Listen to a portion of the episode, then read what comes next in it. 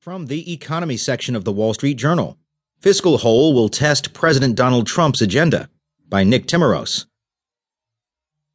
For an economy that isn't in recession, the U.S. is facing one of the bleakest fiscal outlooks since World War II. One question that President Donald Trump will soon have to decide how much is he willing to embrace even wider deficits? The answer will determine whether Mr. Trump's domestic agenda lives up to markets' bold expectations and his own.